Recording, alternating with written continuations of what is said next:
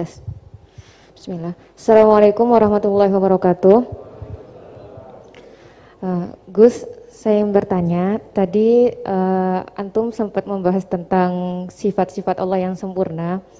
Beberapa hari yang lalu ada teman saya yang tanya ke saya, uh, Mbak Nafilah, uh, kebetulan anak ini memang baru hijrah gitu ya, baru belajar Al-Quran, baru baca-baca. Dia tanya, Mbak Nafilah, Allah itu boleh nggak disifati sama sifat yang uh, mohon maaf kurang baik seperti makar, penipu atau yang lain karena Allah kan sangat sempurna. Dan dia kebetulan waktu itu dia lagi menyebutkan ayatnya ke saya yang wayam kuruna eh wayam kurullah wayam kuruna gitu. Saya wa makaru wa makaru wa makarullah wallahu khairul makiri eh wa hum la yash'urun.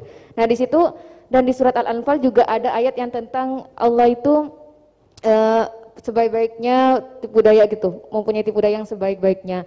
Nah itu kan menunjukkan kalau Allah itu punya sifat tipu daya. Jadi dia uh, waktu itu agak ngotot ke saya, berarti Allah juga bisa dong disifatin sama sifat yang jelek-jelek yang seperti itu Mbak Nafila gitu katanya. Uh, menurut Antum itu gimana? Saya juga masih belum jawab sampai sekarang pertanyaannya teman saya itu, karena saya masih bingung gitu. jadi saya jadi saya tanya sama Gus gitu, mungkin ada pencerahan gitu buat saya menjawab gitu. Terima kasih. Assalamualaikum warahmatullahi wabarakatuh. Uh, itu begini ya, jawab seperti itu rileks saja. Yang jelas jenengan harus terima kasih sama yang tanya, nganggap jenengan pinter itu. Sampai tanya itu berarti nganggap jenengan pinter. itu satu prestasi itu orang nggak semua orang ditanya itu. Itu begini ya kalau dalam ilmu balaghah. Makanya saya ini kan pengajar ya, pengajar fikih juga pengajar balaghah juga pengajar tasawuf, pengajar mantek. Kalau di pesantren kan memang semua itu diajarkan Pak Fatullah. Ini juga dulu mondok di buyut-buyut saya di Kudus itu, di pondok tertua di Kudus buyut saya. Makanya hormat saya itu bukan karena beliau punya etika, memang aturannya harus hormat. Gitu. saya juga harus hormat beliau karena beliau rektor ya sudahlah saling menghormati. Bapak itu kalau sama penanya itu hormat ditanya, dia sudah sopan. Jadi kita harus menghormati orang sopan. Yang tanya hormat ke kita karena kita ada alim, kita hormat sama penanya karena orang sopan. Mau tanya itu juga gengsi loh. Masa dokter tanya itu kan ribet kan? Saya kemarin ditawani di Unisula masuk dikasih dokter honoris causa. Kenapa Gus gak mau? Saya takut kalau masuk neraka, masa dokter masuk neraka karena saya. kan ya tidak lucu juga itu. Akhirnya dokter-dokter itu, iya Gus saya udah pernah kepikiran ya. Akhirnya mereka terus mau do takwa, ya udah Gus kita harus takwa kan malu dokter kok masuk neraka. oh begini jawabnya ya. Semua ilmu itu harus kita pelajari karena melihat sisi ekstrimnya, sisi buruknya. Ya saya ulang lagi ya. Ilmu itu harus Anda pelajari karena melihat sisi ekstrimnya, sisi buruknya kalau kita tidak tahu. Sehingga dengan cara itu kita tahu, tahu secara serius. Misalnya nikah sekali gak sah kategorinya zina. Kenapa kenapa anak angkat dilarang oleh Islam? Saya kenapa anak angkat dilarang oleh Islam? Kalau mau baik baik saja, tapi gak perlu ada anak angkat. Karena apa? Sekali perempuan ini tadi ditulis misalnya binti Fatul Wahid, binti Bahauddin, itu nanti di KUA itu dikira itu walinya. Padahal hakikatnya tidak tidak walinya. Maka enggak nah, ketika ini menikahkan nikahnya sah enggak? Enggak kan? Karena dinikahkan oleh orang yang hakikatnya tidak walinya itu satu. Sisi ekstrim kedua adalah ini ini nyata pernah terjadi. Anak ini kuliah terus pacaran. Ternyata pacaran sama kakak kandungnya. Jadi itu ceritanya ada anak dari Bojonegoro di anak angkat sama orang Jakarta. Singkat cerita sama-sama dewasa kuliah.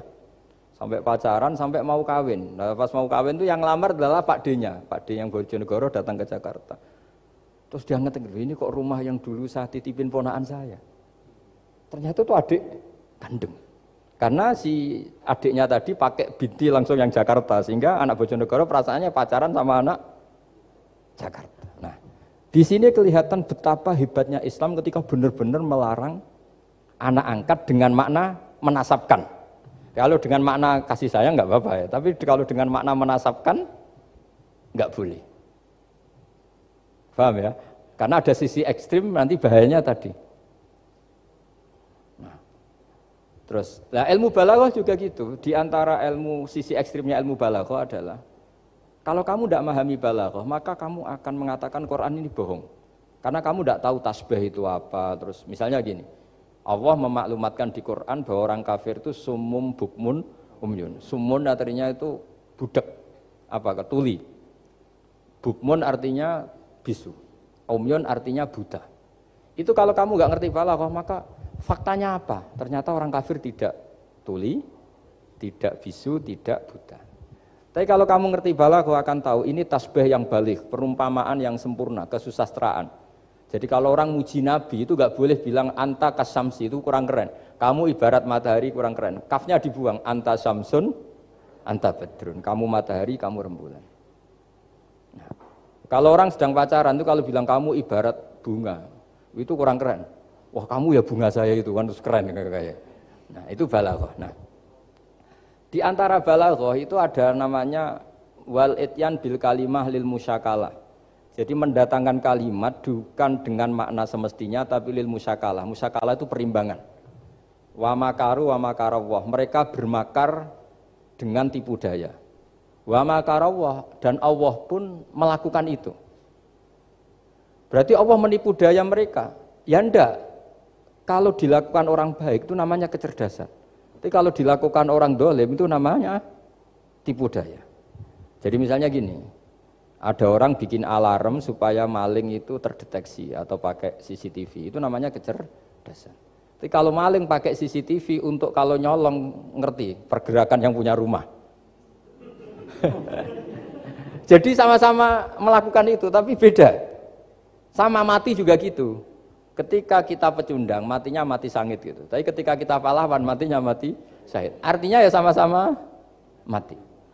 Nah, di balagho itu ada istilah musakalah. Musakalah itu ayat itu sebenarnya banyak, Mbak. Ada yukhadi'una wa huwa khadi'uhum. Wa yamkuruna wa yamkuruwah wa makaru wa makaru itu banyak. Jadi jadi di antara sisi yang harus kita pelajari dari ilmu balagho adalah kalimat itu banyak yang tidak semestinya. Ya tadi, e, misalnya kita bilang, e, coba kamu jalan dulu. Kalau kita bawa mobil, maksudnya mobil itu jalan, kita duduk. Tapi kalimatnya tetap, sudah kamu jalan dulu. Mau naik mobil kok dibilang jalan. Jadi berdiri juga gitu. Ya yuhal mudathir kum fa'angdir. Kum berdirilah kamu. Berdiri maknanya mengurus sesuatu yang serius. Itu orang Arab bilang berdiri. Sehingga disebut wayuki munas sholat dan mereka mendirikan sholat. Apa semua sholat itu bentuknya berdiri? Nah, nuruti cangkem elek kan protes. Ya? Makanya begitu juga sholat. Sholat itu harus menghadap kiblat. Yang benar aja. Kalau pas sujud menghadap apa coba? Menghadap tanah kan? Jadi kalau nurutin bahasa ini nggak ada yang benar gitu. Maka berhati-hatilah dalam bahasa karena bahasa itu nggak jelas. Kalau kamu sedang senang istri kamu, mesti bilang gini, wah saya cinta kamu karena kamu cantik. Harusnya istrinya tersinggung. Tersinggung gini, berarti suatu saat kalau saya jelek Anda sudah tidak cinta. Kan? Kebetulan para istri tidak pinter sehingga dipuji gitu ya seneng. Sebetulnya itu tidak pujian, itu bahaya itu. Berarti dia mencintai saya sejauh saya masih cantik. Kalau enggak ya sudah macam-macam. Dan ya rata-rata macam-macam betul itu. Artinya bahasa itu gak usah dimaknani, makanya saya kemarin bilang sama Pak Rohidin itu, Bu Yau UI itu kalau ngaji misalnya Bukhari dengan pemaknaan ulama. Karena maknani bahasa ini satu pekerjaan yang kalau tidak ulama tidak bisa. Apalagi bahasanya Rasulullah Sallallahu Alaihi Wasallam. Bahasa itu susah. Dalam keseharian saja kita maknani susah, apalagi bahasanya Quran dan hadis. Ya contoh paling gampang gitu. Wayuki munas sholat, mendirikan sholat. Kita berdiri tegak demi bangsa ini. Memangnya perang harus berdiri, kadang harus tiarap kan? Jadi bahasa itu selalu sering kalau di balaghah disebut hakikat dan majas. Ada makna hakikat, ada makna dan itu harus kita kaji. Kalau tidak ya fatal, memang hasilnya fatal. Kalau tidak ya Makanya saya dulu ketika ngaji ya, ketika ngaji itu ya banyak santri yang agak kurang ajar, kurang ajar betul. Sampai sangyur rajanya gini Pak Khalil, Anda orang teknik pasti tahu.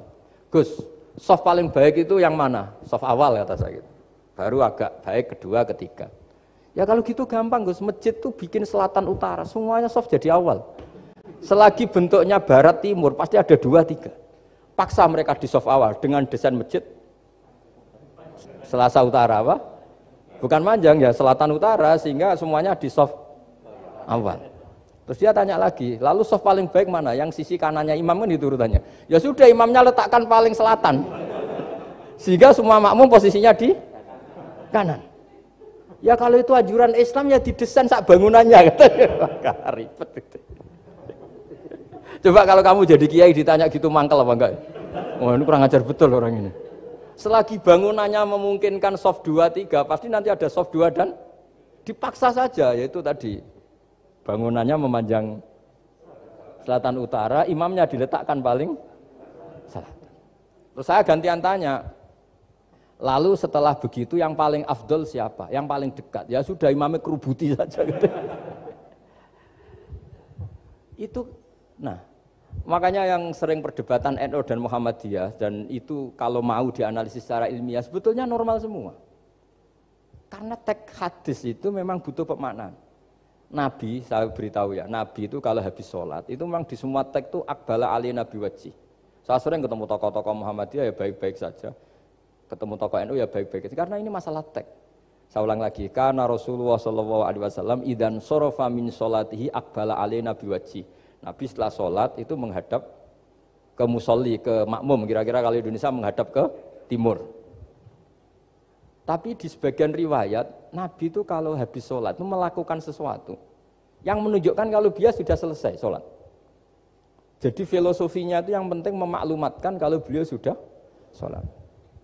Karena dulu itu begini, Nabi itu kan tokoh sentralnya, beliau akromul kholki, beliau sayyidul ambiya wal mursalin. Sehingga orang tuh kadang lari itu dari jarak 7 kilo, 6 kilo, 7 kilo lari supaya menangi sholat bersama Nabi. Nah, Ketika mereka jadi posisi masbuk, masbuk itu tertinggal oleh imam.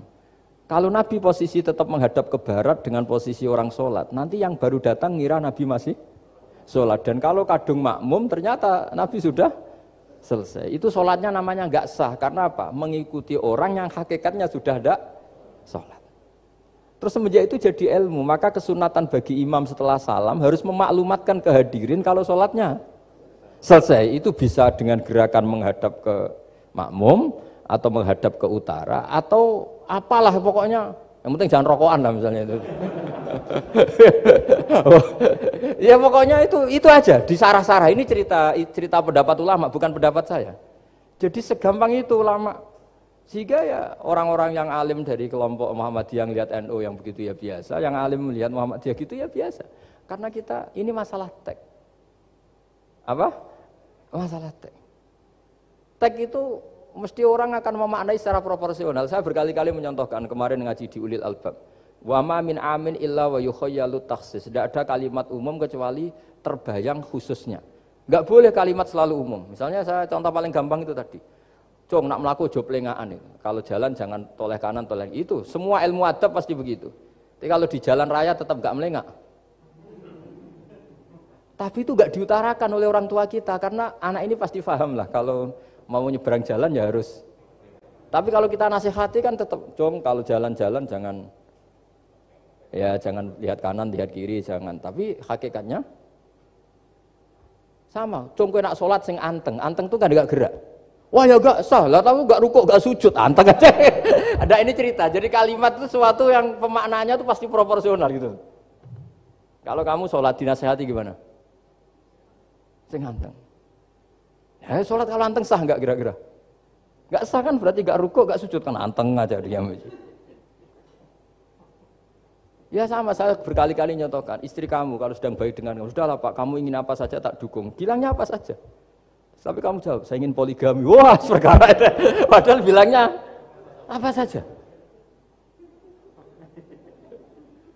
Maksudnya kecuali itu kan gitu nah, ya makanya ini cerita lah. Quran itu ada sekian kalimat yang maknanya itu proporsional. Seperti wa makaru. Jadi misalnya gini ya, contoh paling gampang yang populer. Nabi di Gua Sur. Gua Sur itu ya gua Arab ya. Kedalamannya tidak banget-banget dalam. Terus Allah merekayasa itu dengan cara ada laba-laba yang apa masang jaringnya di situ, terus ada burung dara yang di situ. Itu ya disebut makruh, rekayasa Tuhan. Tapi orang pasti sepakat itu namanya kecerdasan. Karena orang kafir yang mengklaim dirinya cerdas, dirinya terlatih, dirinya ahli mendeteksi musuh, ternyata hanya ditipu seperti itu, nggak tahu. Nah karena ini pekerjaan kesalehan disebut kecerdasan. apa disebut tapi andekan sebaliknya nyun ada orang lari dari kejahatan terus merekayasa seperti itu disebut rekayasa karena bentuknya kejahatan. Jadi ada sesuatu yang sama tapi ketika dilakukan orang soleh itu baik karena nanti itu disebut kecerdasan. Kalau dilakukan orang dolim itu buruk karena itu disebut rekayasa. Ya kira-kira seperti itu.